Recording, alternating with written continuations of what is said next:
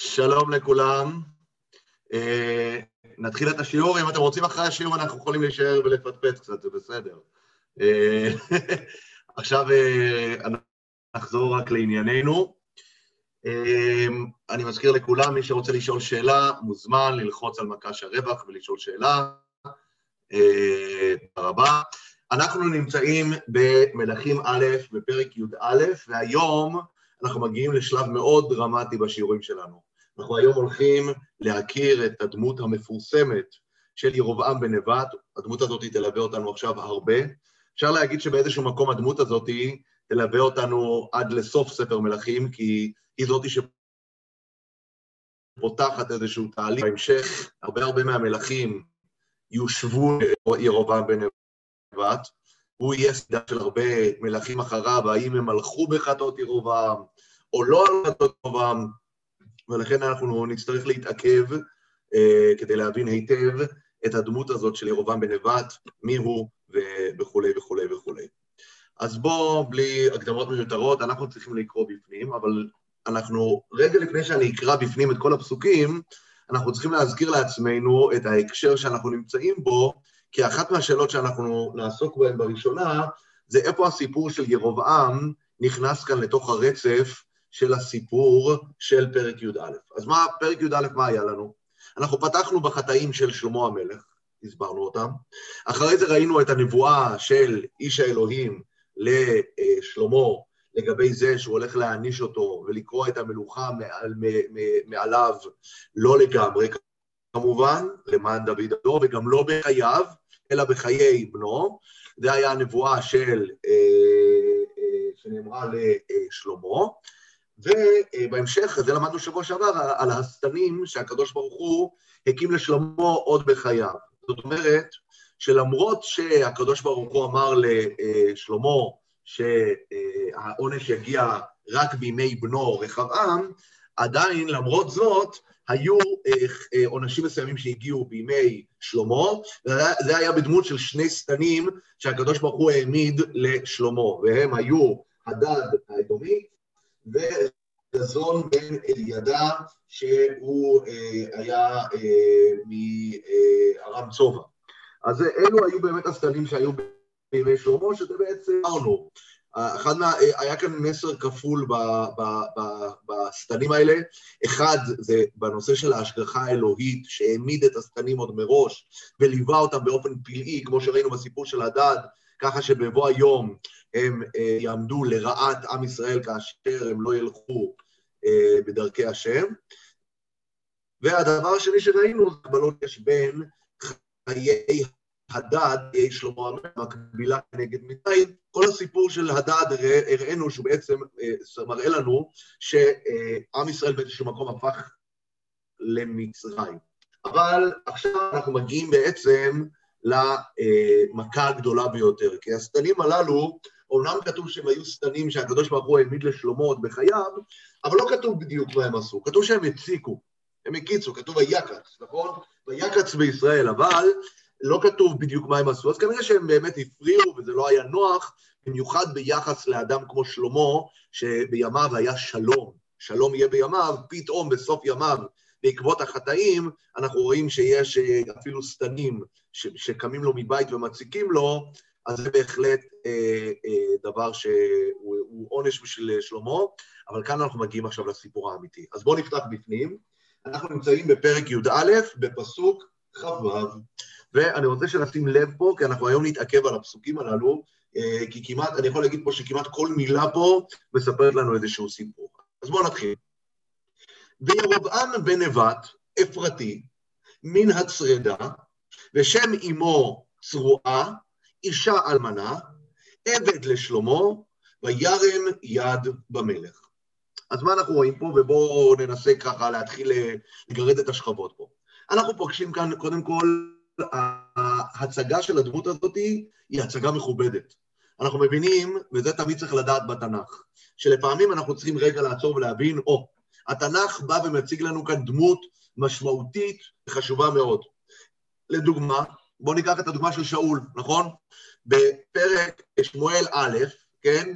בפרק ט', אחרי מלך, אנחנו פותחים בפסוק ט', בפרק ט', בפסוק א', בשמואל א', זה הולך ככה. ויהי איש מבנימין, ושמו קיש בן אביאל, בן בכורת, בן אבישני, ולא היה בן, ושמו שאול, בחור וטוב. יש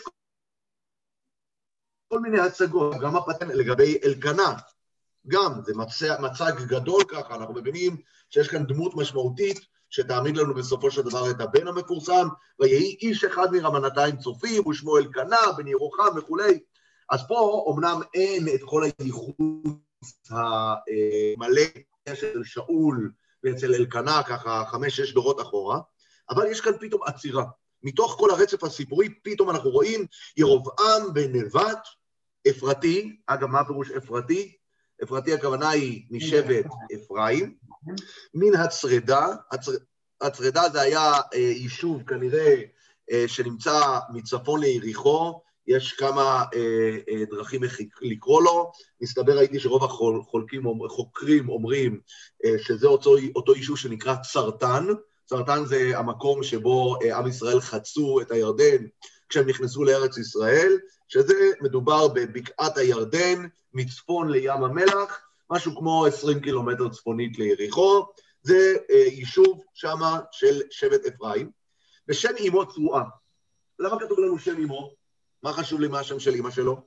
אז מדגישים לי פה, אישה אלמנה, לא סתם שם אמו, אנחנו צריכים לדעת שגם בהמשך ספר מלכים, חלק ניכר מאוד מהמלכים שיציגו לנו, יהיה כתוב את השם של אימא שלהם.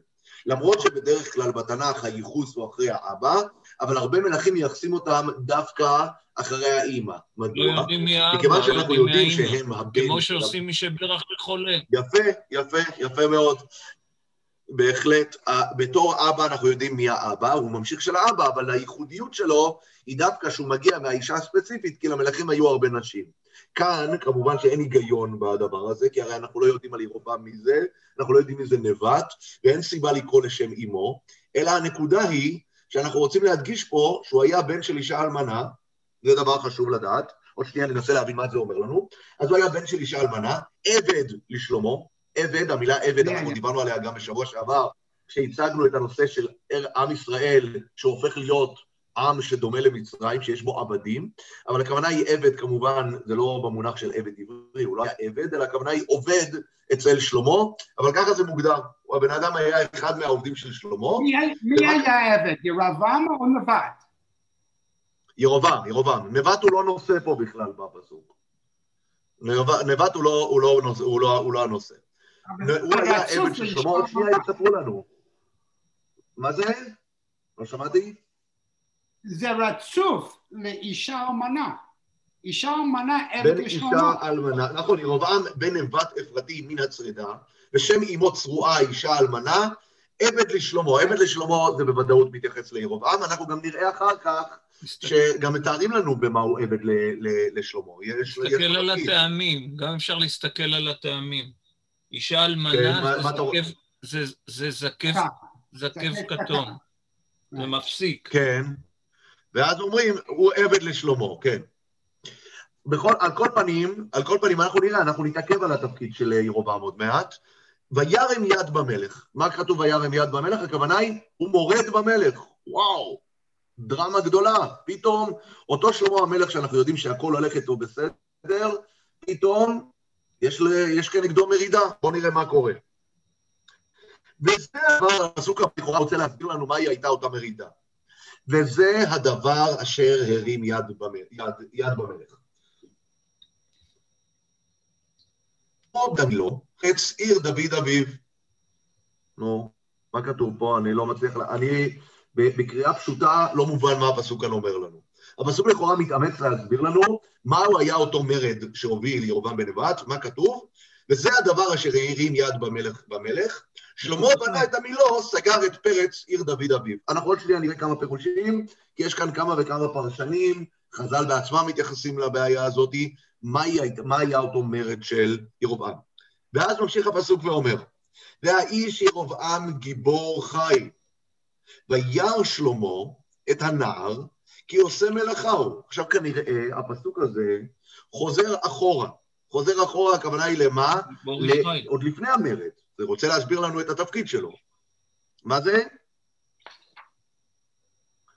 אז הפסוק חוזר לכאורה על השלב שעוד לפני המרד. והאיש ירבעם גיבור חיל, וירא שלמה את הנער, כי עושה מלאכה הוא, ויפקד אותו לכל סבל בית יוסף. מה הכוונה פה? שלמה המלך מזהה אצל אותו ירבעם באמת איכויות מיוחדות, הוא גיבור חיל, תמיד כשכתוב על גיבור חיל בתנ"ך זה פחות או יותר הביטוי הכי חזק שיש לבן אדם שיש לו כוחות בעולם העשייה, נכון? על שאול כתוב שהוא היה גיבור חיל, גם על דוד כתוב, על ירבעם כתוב גיבור חיל.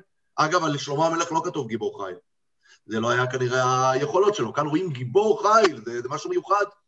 שלמה, שלמה היה חכם, היה, היה הרבה דברים אחרים, אבל לא גיבור חי. עכשיו, מה אנחנו רואים פה? ששלמה המלך מזהה את אותן איכויות מיוחדות של אה, אה, ירבעם, והוא מפקיד אותו לכל סבל בית יוצא. עכשיו בואו נראה, אני אמשיך לקרוא, כי בינתיים, מה שאנחנו עושים פה, אנחנו אוספים שאלות. אם אני רוצה לחזור על השאלות, אז השאלה הראשונה ששאלנו היא, מה הקשר בין הסיפור הזה לסיפור של השטנים שנזכרו לפני כן, של הדד ושל רזון בן אלידע, זו שאלה ראשונה. שאלה שנייה היא, אה, מי, מי זה ירובעם הזה, הוא פתאום מופיע, מה, מה ההקשר פה, מה ירובעם עשה, לא כתוב כאן מה בדיוק כתוב, וירם יד, לא ברור מהי אותה הרמת יד שהוא עשה, כן, מה, מהו המרד שהוא הוביל, ועכשיו בואו נראה מה קורה. אני ממשיך לקרוא. מה זה סבל בית יוסף? סבלים. סבל בית יוסף, הכוונה היא, אתה צודק, לא הסברתי, סבל בית יוסף, הכוונה היא אה, האחריות על המיסים של בית יוסף. או שמדובר במיסים של כסף, ואז הוא היה גובה מיסים, או שמדובר במיסי עבודה, זאת אומרת, מס אה, הכנסה. אה, של אנשים שהיו פה, למדנו על זה בפרקים הקודמים אצל שלמה, היה גם מס של אנשים שבאו בפועל כדי לעבוד, כן? אז הוא היה מופקד על האנשים שבאו לעבוד אצל שלמה, כנראה במפעלי הבנייה של אה, שלמה. אה, וייתכן. מאוד שהפסוק הזה מתייחס לשלבים, מה זה? סבלים, סבל מלשון סבלים. סבל וסבלים, כמובן, זה מגיע מאותו, מאותו שורש, כמובן. אבל אה, חלק מהמפרשים אומרים כאן בפירוש שהוא גבה מיסים, שזה לא היה אה, סבלים במובן הפיזי, אבל בוא, שני, שני הדברים אה, ייתכנו, בכל מקרה זה היה, זה הנושא, אבל יש כאן גם עוד נקודה שצריך לשים לב אליו, שייתכן מאוד שירבעם הוא אחד מהעובדים של שלמה עוד מתחילת ימי מלכותו, כשהנושא של העבודה ושל הסבלים תפס באמת כמויות נרחבות מעם ישראל. די לנו אם נציץ בפרק ה', כשמתואר שם בפרק ה' את היקפי העבודה של שלמה לוקח מס מעם ישראל, כן? אז אנחנו רואים. אם נפתח שוב פעם בפרק ה' בפסוק כ"ז, ויעל המלך שלמה מס מכל ישראל, ויהי המס שלושים אלף איש, וישלחם לבנונה, עשרת אלפים בחודש, חליפות, חודש יהיו בלבנון, שניים חודשים בביתו, ואדונירם על המס, כן? ויהי לשלמה שבעים אלף נושא סבל, ושמונים אלף חוצב בהר, לבד משרי הנציבים לשלמה אשר על המלאכה, שלושת אלפים ושלוש מאות, הרודים בעם העושים במלאכה. זאת אומרת, מדובר כאן באמת על היקפים אדירים של אה, אה, אה, עובדים.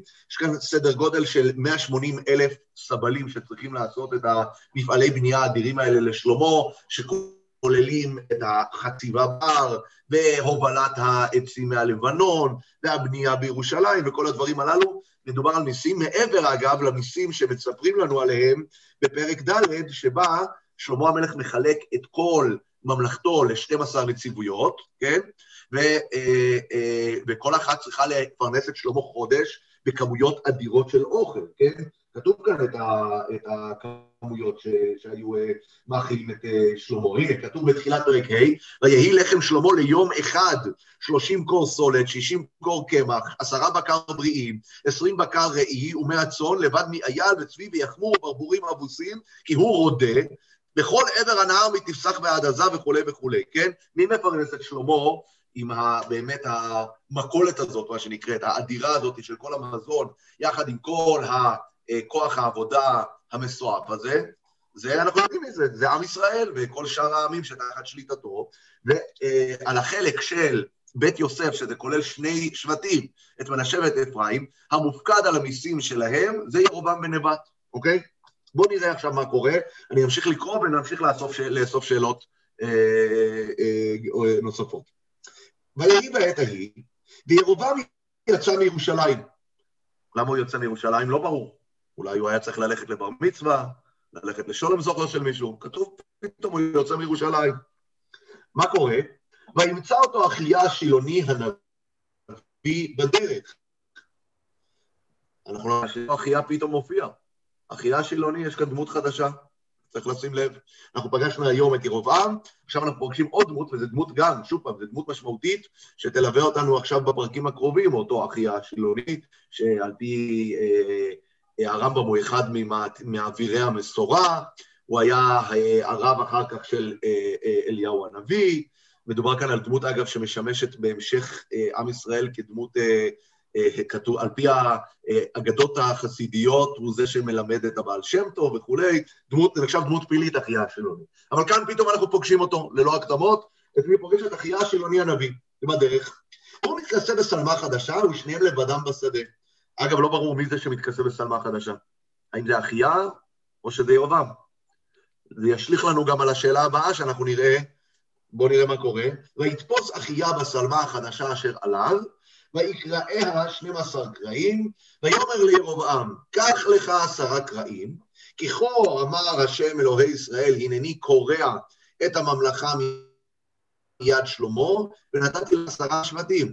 והשבט האחד יהיה לו, למען עבדי דוד ולמען ירושלים העיר אשר בחרתי בה, מכל שבטי ישראל. אז אני אומר שוב פעם, אנחנו צריכים לעקוב כאן אה, אה, אה, האם אחיה קורע את השמלה שלו, או שהוא קורע את השמלה של ירובעם. זה, זה מאוד מעניין כאן לדעת, וצריך להבין גם למה, אם, בין אם זה אחיה, בין אם זה ירובעם, למה הוא לובש שמלה חדשה? לכבוד מה? האם היה איזה אירוע מיוחד? מה, מה פתאום הוא לובש שמלה חדשה? אנחנו מקווה שנגיע לענות על כל השאלות המעניינות האלה. יש כאן גם עוד שאלה, לא יודע אם שמתם לב. הרי יש כאן 12 קרעים, נכון? כמה הוא נותן אה, לירובעם? עשרה. כמה קרעים? עשרה. עשרה. עשרה. כמה הוא משאיר אצלו? אחד, נו, איפה נעלם עוד אחד? קוסם. כן? יוסף. אולי. אז אה, אני לא שומע אתכם היטב, יכול להיות ש... קוסם. יוסף, יוסף, במקום כן. שניים. אה, זה יוסף. יוסף לא נמצא בחשבון, כאילו.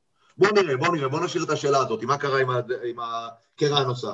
והשבט אחד יהיה לו, למען עבדי דוד ולמען ירושלים העיר, אשר בחרתי בה מכל שבטי ישראל, יען אשר עזבוני, וישתחוו את אלוהי צידונים, לכמוש אלוהי מואב, אמ, למלקום אלוהי בני עמון, ולא הלכו בדרכיי לעשות הישר בעיניי, וחוקותיי ומשפטיי כדוד אביו, כן, שוב פעם אתם שמים לב, דיברנו על זה כבר, שכשמזכירים את חטאי שלמה אומרים שהוא לא היה כמו דוד, שדיברנו על זה, למה אם הוא לא היה, אם הוא עבד עבודה זרה, אז הבעיה שלו זה לא שהוא לא היה כדוד, אלא זה הרבה יותר חמור.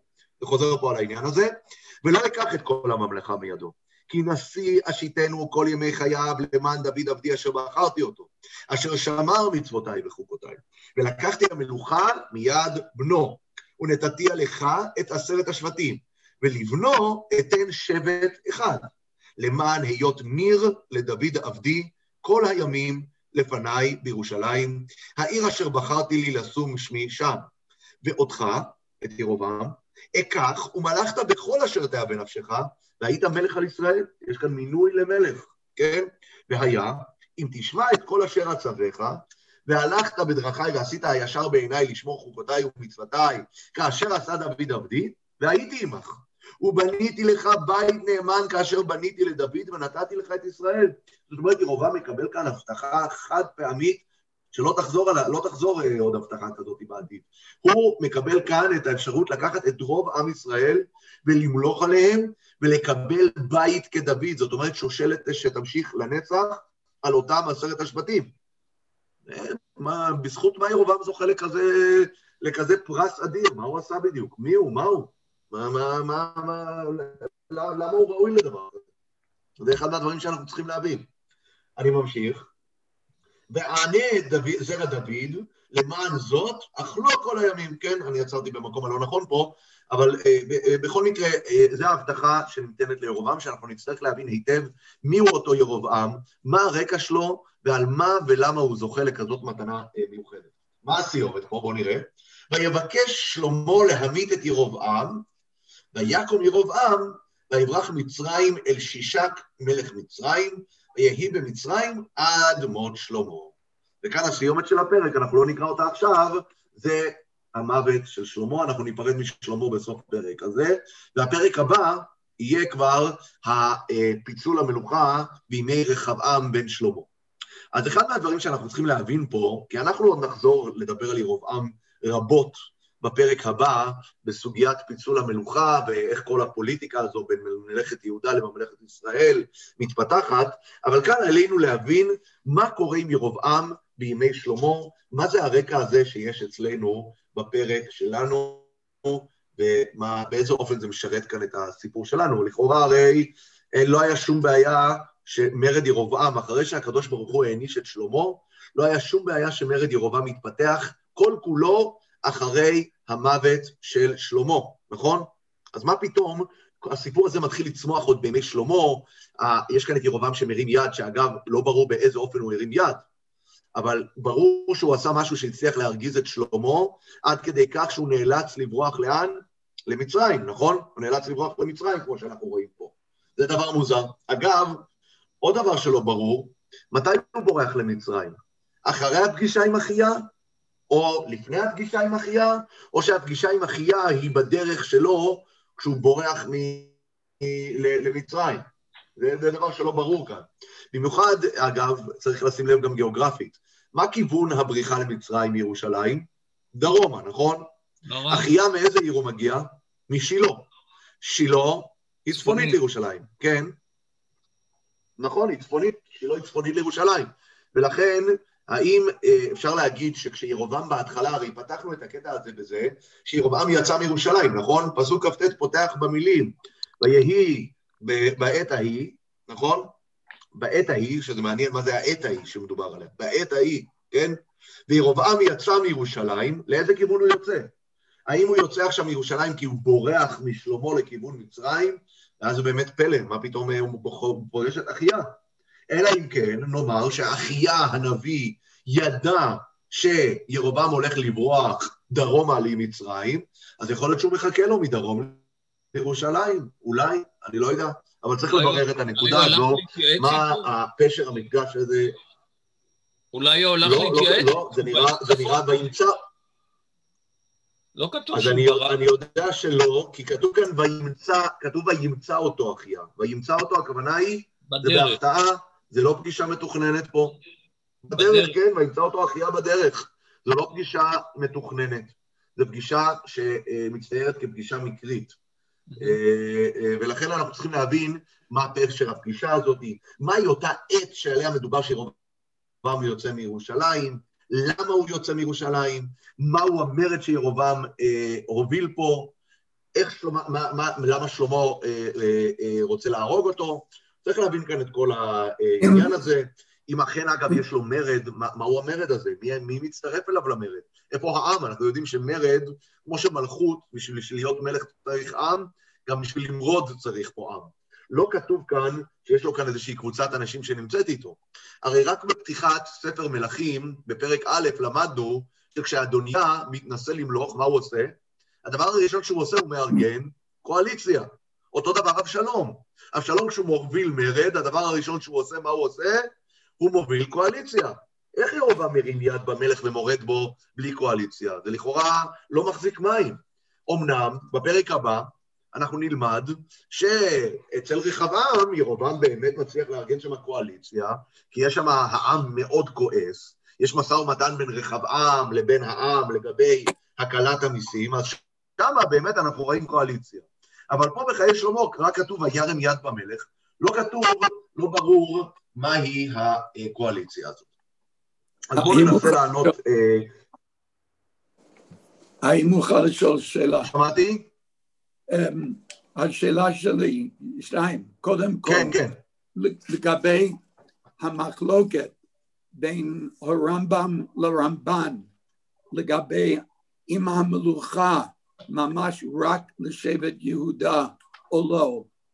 אם אז שאול אולי היה לפני מלכות בית דוד, אבל אחרי דוד ושלמה כנראה שאם אחיה שילוני אומר לירבעם שהוא ימלוך, לא על כל השבטים, אבל על רובם, אולי זה ראיה שהמלכות לא שייכת אך ורק לשבט יהודה.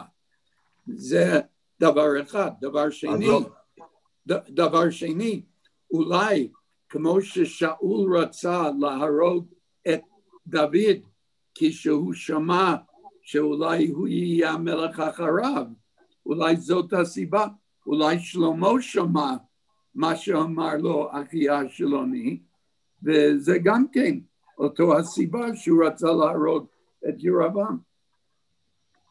אוקיי, okay, אז, אז קודם כל, ההערה, לגבי ההערה הראשונה שלך, קודם כל חשוב להדגיש שגם הרמב"ם בהלכות מלכים פוסק שיש מושג של מלך משבטי ישראל. זה לא שלא שייך מלך שהוא לא משבט יהודה, ההפך, הרמב"ם, כש, אה, מאוד מעניין לראות את זה, ברמב"ם בפרק האחרון שלו למשנה תורה, בהלכות מלכים ומלחמותיהם בפרק י"א, אם אני לא טועה, הוא אומר את כל התנאים שאמורים להיות למשיח. אבל הרמב"ם שם מסייג, והוא אומר, גם אם לא נתקיימו כל התנאים האלה של המשיח, כן? הוא אומר, אז הוא לא משיח, אז הרי ככל מלך משבשר שבטי ישראל. אומרת, יש מושג מלך שהוא לאו דווקא משבט יהודה, אבל זה לא אותו מלך שיקיים את הייעוד ההיסטורי של עם ישראל, זה, זה, זה כן הרמב"ם מדגיש. אבל יש מציאות של מלך משבטים אחרים. אגב, הרמב"ם מדגיש פעמיים בספר משנה תורה, שמשה רבינו היה מלך, וגם שיהושע היה מלך. משה רבנו היה מלך משבט לוי, יהושע, יהושע אנחנו יודעים שהיה משבט אפרים, אנחנו יודעים על שאול, יש מציאות של מלך משבטים אחרים, זה לכולי עלמא. אבל עכשיו לגבי הערתך השנייה, אנחנו נתייחס לזה בהמשך בהחלט, לשאלה ולהשוואה הזאת שעשית בין שבט, אה, בין הבריחה של אה, דוד אחרי ששאול מבין שמינו אותו למלך, וההשוואה כאן לירובעם, כי זה בהחלט מאוד מאוד דומה הסיפור הזה. בשניהם יש נביא שהולך ופוגש מישהו וממנה אותו למלך בחייו של מלך אה, אחר בעצם, וזה בהחלט מעורר אה, את המתח הצפוי בהחלט בדבר הזה, אבל נתייחס לזה בהמשך בעזרת השם, כנראה לא היום, כנראה בשיעור הבא. בואו נתחיל אה, לפחות בהתחלה לנסות להבין את ההקשר של הסיפור של ירובעם מול הסיפורים הקודמים. אז קודם כל, ההקשר הכי פשוט זה, ברמת הפשט, הרי הפרק שלנו פותח באותה נבואה שהקדוש ברוך הוא אומר לשלמה שהוא יקרא ממנו את הממלכה, אמנם לא בחייו, אלא בחיי בנו. כאן אנחנו רואים את המימוש. זה מאוד מסתבר שאותו סיפור כאן של חטאי שלמה, שפותח את הפרק, שמוביל לאותה נבואה ששלמה יאבד את המלוכה, אנחנו רואים כאן את המימוש, כשאחיה פוגש את הבן אדם, שיקרא את הממלכה מידי אה, שלמה. אז זה כמובן ההקשר הראשון, אבל זה לא מתקשר כל כך לעניין השטנים שקראנו קודם, זה יותר מתקשר באמת לקונטקסט הכללי ולמבנה של הפרק, שבתחילתו יש הבטחה, ובסופו יש את המימוש, אוקיי? עכשיו, יש חלק מהמפרשים, אחד מהם זה אברבנאל, שאומר שירובעם, הוא קורא לו השטן השלישי. כי למדנו על שני, על שני שטנים, נכון? על הדד ועל רזון בן אלידע, אומר ירבעם, הוא נכנס לתוך הרצף הזה של המכות ששלמה המלך סופג עוד אה, בימי אה, חייו. למרות שצריך לסייג ולהגיד פה, ירבעם זה לא שטן, זה הרבה יותר חמור משטן. מה הכוונה? כשאומרים שטן, אז מתייחסים כאן להדד ולרזון, שכמו שאמרנו, לא כתוב אפילו כל כך מה הם עשו, אבל הם הציקו לשלמה. הם, הם עשו לו בלאגן, הם עשו לו בעיות. הם היו הילדים השובבים כנראה בגזרה של ממלכת שלמה, והם הציקו לו, כתוב ויקץ. ירבעם זה לא שטן, ירבעם זה מישהו שהוא וואה, הוא הולך לעקור משלמה את רוב מלכותו, לקחת אותה מהבן שלו וכולי, מדובר כאן על משהו הרבה יותר משמעותי, ולכן, אגב, באמת הפסוקים לא קוראים לשלמה שטן, לירבעם שטן. הוא לא אחד מאותם שטנים שהקדוש ברוך הוא העמיד, זה נראה אה, אה, משהו אחר, עכשיו, אבל מה שכן, אה, אפשר, לדע, אפשר להבין, שכנראה, הרי כמו שתיארנו את זה כבר מתחילת הפרק, הסיפור כאן של הפרק, הרקע שלו, זה ההתפוררות של אה, העוצמה של שלמה המלך לקראת סוף ימיו. כאשר הוא כבר זקן, הוא לא שולט על מה שקורה בבית שלו, עם הנשים שלו, ולכן בשלב הזה הן מנצלות את זה לרעה. חלק מהדבר הזה זה שיש התרופפות גם, כנראה, בפריפריה של הממלכה, שזה באדום ובארם צובע, ששם גם קמים לו כל מיני מתנגדים, שזה רזון והדד. אותו אה, באמת רפיון שמאפיין את הפרק הזה, הסיפור הזה בא לספר לנו שזה אה, אה, משפיע אה, על, אה, על, גם, גם באופן פנימי.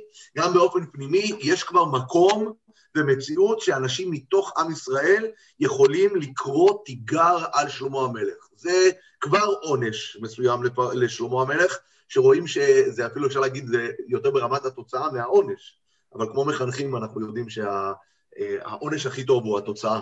כאשר ההתרופפות של שלמה בעצמה, אותה התרופפות שמובילה לזה שנשיו מקטירות ל, אה, על המזבחות לאלוהים אחרים, זוהי אותה התרפפות שגורמת לרזון ולהדד אה, להציק לו בפריפריה הממלכתית, ובסופו של דבר גורמת לו בתוך הבית שלו פנימה בירושלים. אנחנו יודעים שירובעם בירושלים, למה? כי כתוב שאחר כך הוא יוצא מירושלים. זאת אומרת, ירובעם נמצא בירושלים ליד המלך, ושם הוא מרים יד, הוא קורא ועליו תיגר, עדיין אמרנו מהי אותה ירובעם אה, עושה, וזו מכה באמת תדמיתית קשה, זה מערער את, ה, את היציבות של הממלכה, ש, הממלכה של שלמה באמת היה בה כל כך הרבה יציבות. עכשיו, יש כאן גם עוד נקודה, וזה צריך לשים לב. אנחנו לא, אנחנו לא הסברנו מהו אותו מרד, אבל יש כאן פסוק קשה שדיברנו עליו. כתוב כאן, וזה הדבר אשר הרים יד במלך שלמה. במלך, סליחה. שלמה בנה את המילו, סגר את פרץ עיר דוד אביו. אז כבר חז"ל מסבירים כאן את העניין הזה, וזה נראה גם, אה, זה מסתדר בפשט, אותו ירובעם אנחנו רואים שהוא מופקד על סבל בית יוסף. סבל בית יוסף זה לא תפקיד נעים. תחשבו שהוא צריך להיות אחראי על גביית המיסים בתוך השבט שלו, או גביית מיסים כספיים או מיסי מזון, או אותו כוח עבודה שצריך לשרת את שלמה המלך ולסייע לו. הדברים הללו שנזכרים פה, יחד עם הביטוי הזה, שלמה בנה את המילו, סגר את פרץ עיר דוד אביו, שעל פי חז"ל המשמעות של זה הדבר, הכוונה היא זה הדיבור. זה הדיבור שגרם להרמת יד. מה זה הדיבור הזה? שהציבור מדבר ואומר, שלמה בנה את המילו, סגר את פרץ עיר דוד אביו. מה הכוונה פה? מה, מה, מה, מה זה הדבר הזה? הדבר הזה כנראה אה, מתאר לנו את אותם מפעלי בנייה אדירים ששלמה בונה. המילו אמרנו הרי זה אותו אה, עמק שיש בין אה, הארמון של המלך לבין הר הבית, היה שם עמק שמילאו אותו, זה היה מפעל בנייה אדיר, ושלמה המלך יחד עם זאת גם סוגר את הפרצות שהיו בחומה החיצונית של, של, של עיר דוד, אבל למה שלמה מנצל את הבנייה הזאת? הוא מנצל אותה כדי לבנות מה?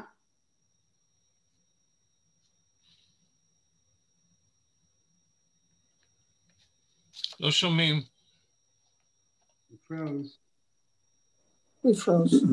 רב נחמיה לא שומעים. זה לא נראה לנו טוב.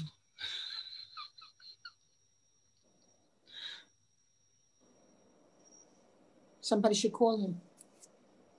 Call him on his phone. זה בגלל ששלמה בנה את המלוא. אתה בסדר? הרב נחמי, אתה בסדר?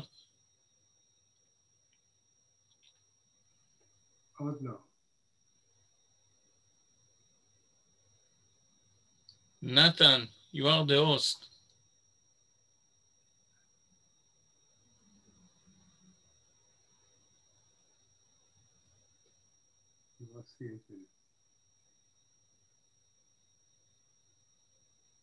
What's internet?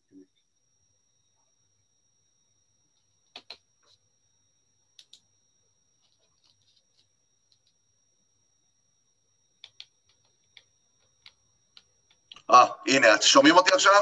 כן. כן. אוקיי, היה לי כאן בעיה כנראה באינטרנט לצערי. בואו ננסה להמשיך. אה, אה, עד שסגר את הפרצות של עיר דוד. שוב. אה, נכון, סגר את פרץ עיר דוד, אוקיי. אז אני, אני אחזור ואני אגיד מה שפספסנו שמה, שוב פעם, שהדבר הזה, שלמה המלך עושה אותו בשביל לבנות את הארמון של אה, אה, בת פרעה, כן? אה, זה אותו ארמון שהוא בונה במילו, כן? אה, וזה דבר שכנראה מאוד מאוד משליך על העבודה של ירבעם מול השבט שלו, שהם אלה שהם לוקחים חלק בתוך מפעל הבנייה.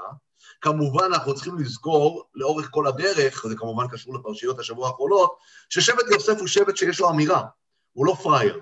הוא אחד שיש לו יומרות מסוימות, וכשמעבידים אותו יותר מדי קשה בפרך, הוא גם יודע לדבר. וכאן מדובר על בן אדם שהוא אחראי להעביד את השבט הזה, את שבטי יוסף, שהם בונים כאן מפעל בנייה שנתפס ביניהם, כמה?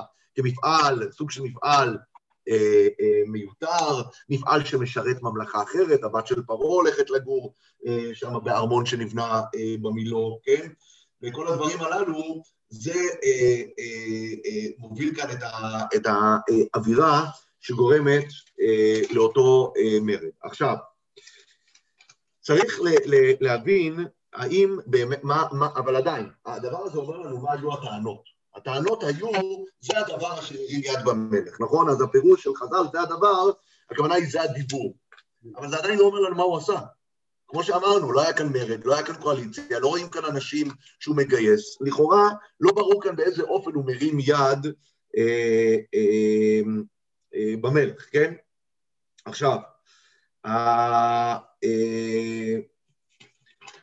הדבר הבא שהייתי רוצה אה, לדבר עליו, הנה, או, מצאתי את הפסוק שחיפשתי אגב קודם, זה בפרק פרק ט' פסוק כ"ד, כתוב, אך בת פרעה עלתה מעיר דוד אל ביתה אשר בנה לה, אז בנה את המילו.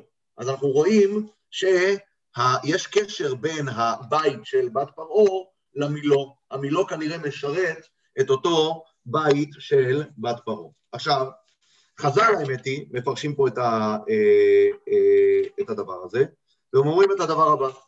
זה נמצא במסכת סנהדרין בדף קא. אמר רבי יוחנן, מפני מה זכה ירבעם למלכות? מפני שהוכיח את שלמה. ומפני מה נענש?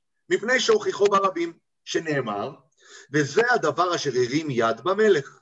שלמה בנה את המילו, סגר את פרץ עיר דוד אביו.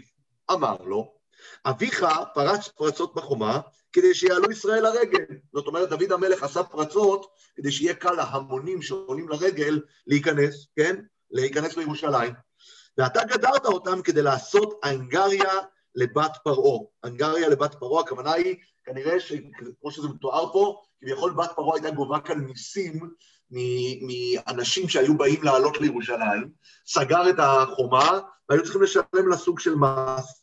או ששילמו לה מס בפועל, או ששילמו כאן מס כדי להיכנס לירושלים, שזה אגב מס מאוד מקובל בעולם העתיק, שעד היום מקובל באחת מהערים הגדולות בעולם שקוראים לה ניו יורק.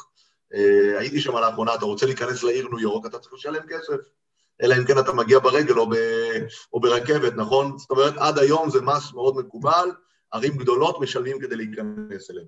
אז גם שלמה עשה כנראה סוג של מס, ובעיני העם זה נתפס כמו מס. עדיין, עדיין קיימים גשרים אה, חינמיים, כן, אוקיי, בסדר. אבל רובם, רובם, רובם בתשלום, כן. אז, אה, אז, אז אה, גם, גם שם כנראה המס הזה נתפס בעיני העם כמס שמממן, ככה חז"ל מפרשים, את מפעלי הבנייה, ובהם הארמון המפואר שנבנה לבת פרעה, שלה היה באמת כנראה ארמון ייחודי, כי הארמון הזה נזכר כמה פעמים, כי היא הייתה, כמו שאמרנו, השידוך הכי חשוב של שלמה, אז כנראה שהוא השקיע בארמון הזה. עכשיו, באמת, כמו שאמרנו, חז"ל, איך שמפרשים את אותה רמת יד של ירבעם, זה שאת המילים האלה, שלמה בנה את המילו, סגר את פרץ עיר דוד, ירבעם אומר לשלמה מול כל העם. כאן זה כבר מרד, זה קריאת תיגר אדירה על שלמה מול כולם, וחז"ל אומרים, בעצם ההוכחה, התוכחה הזאת הייתה נכונה. התוכחה הזאת הייתה במקום, אבל החז"ל אומרים, הוא לא היה צריך להגיד אותה בפומבי מול כולם. בעצם חז"ל מייצרים לנו כאן סיפור שלא כתוב בפסוקים, שהמילים האלה, שלמה בנה את המילו, סגר את פרץ עיר דוד, זה היה איזושהי סיסמה של ביקורת שירובעם מעביר על אה, אה, דו- שלמה, ושהוא עושה את זה מול כולם. אבל בפשט זה לא נראה כל כך. קודם כל, המילים זה הדבר, צריך לדעת, בדרך כלל, בדרך כלל הכוונה שלהם זה אה, להסביר. נגיד, אנחנו מכירים, כתוב בפרשת השמיטה, מקץ שבע שנים תעשה שמיטה וכולי, וזה דבר השמיטה. או אנחנו יודעים בפרשת אה, אה, עיר מקלט, והיה לנוץ שם כל רוצח, וזה דבר הרוצח, כן? אז הכוונה היא זה דבר, לא הכוונה היא זה הדיבור, אלא הכוונה היא, אמרתי לך שמישהו, שירובעם הרים יד, זה היה תוכן העניין שהוא הרים יד. לא הכוונה היא שזה היה הדיבור. להגיד שזה הדבר, הכוונה היא זה הדיבור, זה דרשה, זה דרש, זה לא פשט, ולכן בפשט זה קצת קשה. עכשיו, אה, יש כאן גם, אה, אני אומר, אה, אה, ה- הדיבור עצמו כאן, כן, שכמו כמו שמופיע בפסוק, זה לא נראה שירובעם מדבר אל שלמה. חז"ל מפרשים שזה המילים שירובעם אמר לשלמה, נכון? לכאורה כאן, אם הוא- ירובעם היה מדבר לשלמה, הוא היה צריך להגיד לו, אתה בנית את המילו וסגרת את פרץ עיר דוד אביך. כאן זה נראה שזה איזושהי כותרת כללית, ולכן אני אומר, הפירוש הזה הוא פירוש שיכול להיות, אבל ברמת הפשט צריך להבין שזה פירוש אה, דרשני. זה לא פירוש אה, אה, אה, על פי הפשט. יש כאן עוד כמה, אה, אה, אה, יש כאן פירוש אחר, אני רואה, את- על הש- אני רואה על השעון שלא נספיק היום להגיע אה, למה שרציתי, אז זה יחכה לשבוע הבא, אבל יש כאן אה, פירוש של המלבים. המלבים מפרש ככה, הוא אומר, שלמה בנה את המילו, וגם סגר את פרץ עיר דוד, והאיש ירבעם גיבור חיל, והיה עוסק במלאכת הבניינים האלה עם הבונים, ואז הכיר בו שלמה, וזה נשא חן בעיניו, אני כרגע מקריא את הפירוש של המלבים, ויפקד אותו לכל סבל בית יוסף להשגיח על המלאכה שהייתה נעשית מחלק בית יוסף, וזה היה הסיבה הראשונה שנתגדל להיות פקיד על סבל שבטו, והיה שר ופקיד במלך, ואז ממשיך המלבים, ויהי בעת ההיא, כתוב מיד בפסוק הבא, ויהי בעת ההיא וירבעם יצא מירושלים, אומר המלבים, ועוד התחבר לזה האומץ שהשיג על ידי נבואת אחיה השילוני, שאימץ את לבבו על ידי נבואתו, ועל ידי זה מצא את לבבו להרים יד במלך. אומר המלבים ככה, הנבואה של אחיה השילוני לירובעם הייתה לפני שהוא מרד בשלמה. כאשר שלמה, ירובעם עובד אצל שלמה, מציק לו, מפריע לו הסבל הזה ש, אה, שהש, הש, שהשבט שלו סובל בשביל מפעלי הבנייה של שלמה. אבל ירובעם עדיין לא מורד. אחרי שירובעם יוצא מירושלים ופוגש את אחיה השילוני, ואחיה השילוני אומר לו, אתה תהיה המלך הבא על ישראל, כן? אז ירובעם מבין שהוא הולך להיות המלך הבא, רק אחר כך הוא מורד. זאת אומרת, הבלבי ממש משנה פה את סדר הפסוקים, ואנחנו דיברנו על השאלה הזאת. מה המקום של נבואת אחיה בתוך ההקשר של המרד של ירובעם? על פי המלבים, ירובעם מורד רק אחרי שאחיה ממנה אותו להיות המלך הבא לישראל. ולכן, אה, כש, כשכתוב בפסוקים, אה, אה, בסוף, בסוף, ה, אה, בסוף הסיפור, נכון? כתוב, אה, ויבקש שלמה להעמיד את ירובעם, מה הכוונה ויבקש שלמה להעמיד את ירובעם? הכוונה היא אחרי שירובעם קיבל את הנבואה מאחיה, ואחרי שהוא מרד, אז שלמה המלך רוצה להרוג אותו, אה, אה, אה, והוא בורח למצרים לשישה, אוקיי? ולכן בסופו של דבר, לפי הפירוש של המלבי, מה הכוונה וזה הדבר אשר הרים יד? הכוונה היא, זה היה הרקע. הרקע לזה שירובעם רצה למרוד בשלמה, היה זה שמה?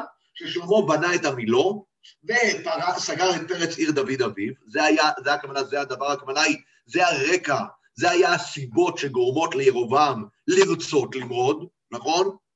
כל זה מתחבר לזה שהוא בעצמו היה ממונה על הבנייה ועל המיסים ועל הסבל של בית יוסף, ולכן אחרי שאחיה פוגש את ירובעם ואומר לו, אתה תהיה המלך הבא, ירובעם מממש את המרד. אבל שוב פעם, לא כתוב באיזה אופן, כתוב רק שהוא הרים יד. אז על פי המלבים, הפירוש של זה הדבר, בשונה אגב ממה שחז"ל אומרים, חז"ל אומרים זה הדבר, הכוונה היא, זה הדיבור. זה היה המשפט שירובעם אמר בפני כל הקהל. על פי המלבים זה הדבר, הכוונה היא, זה היה הרקע והסיבה למרד, שמה? ששלמה בנה את המילו, סגר את פרץ עיר דוד. עכשיו, גם לפי המלבים, כן, לא כתוב מה, היה, מה קרה, איך הוא הרים יד. לא כתוב. חז"ל, לפי הפירוש של חז"ל לפחות, אנחנו מבינים איך קרה המרד. מה קרה, איך, איך קורה המרד? ירבעם מתריס בפני שלמה, בפני כל הקהל כולו, בפומבי. חז"ל אגב מבקרים אותו על הדבר הזה, אבל זה היה מרד, זה חתיכת מרד, לעמוד מול המלך בפני כל הקהל ולבקר אותו, זה באמת דבר שהוא משמעותו מרד. על פי המלבים, המלבים הרבה יותר מסתדר בפשט כמובן, כי כשהוא אומר זה הדבר, הכוונה היא זה הרקע למה שקרה פה, אבל על פי המלבים עדיין לא מובן באיזה אופן אה, אה, ירבעם מורד במלך. אנחנו בעזרת השם בשבוע הבא, אנחנו ניכנס לעובי הקורה, כדי להבין קודם כל מהו המרד שירבעם עושה, ולנסות קצת לעמוד ולהבין יותר את האישיות גם של ירבעם, ולהבין את הרקע פה המלא שמוביל אותו לתוך כל העניין הזה, בעזרת השם בשבוע הבא. עכשיו אפשר...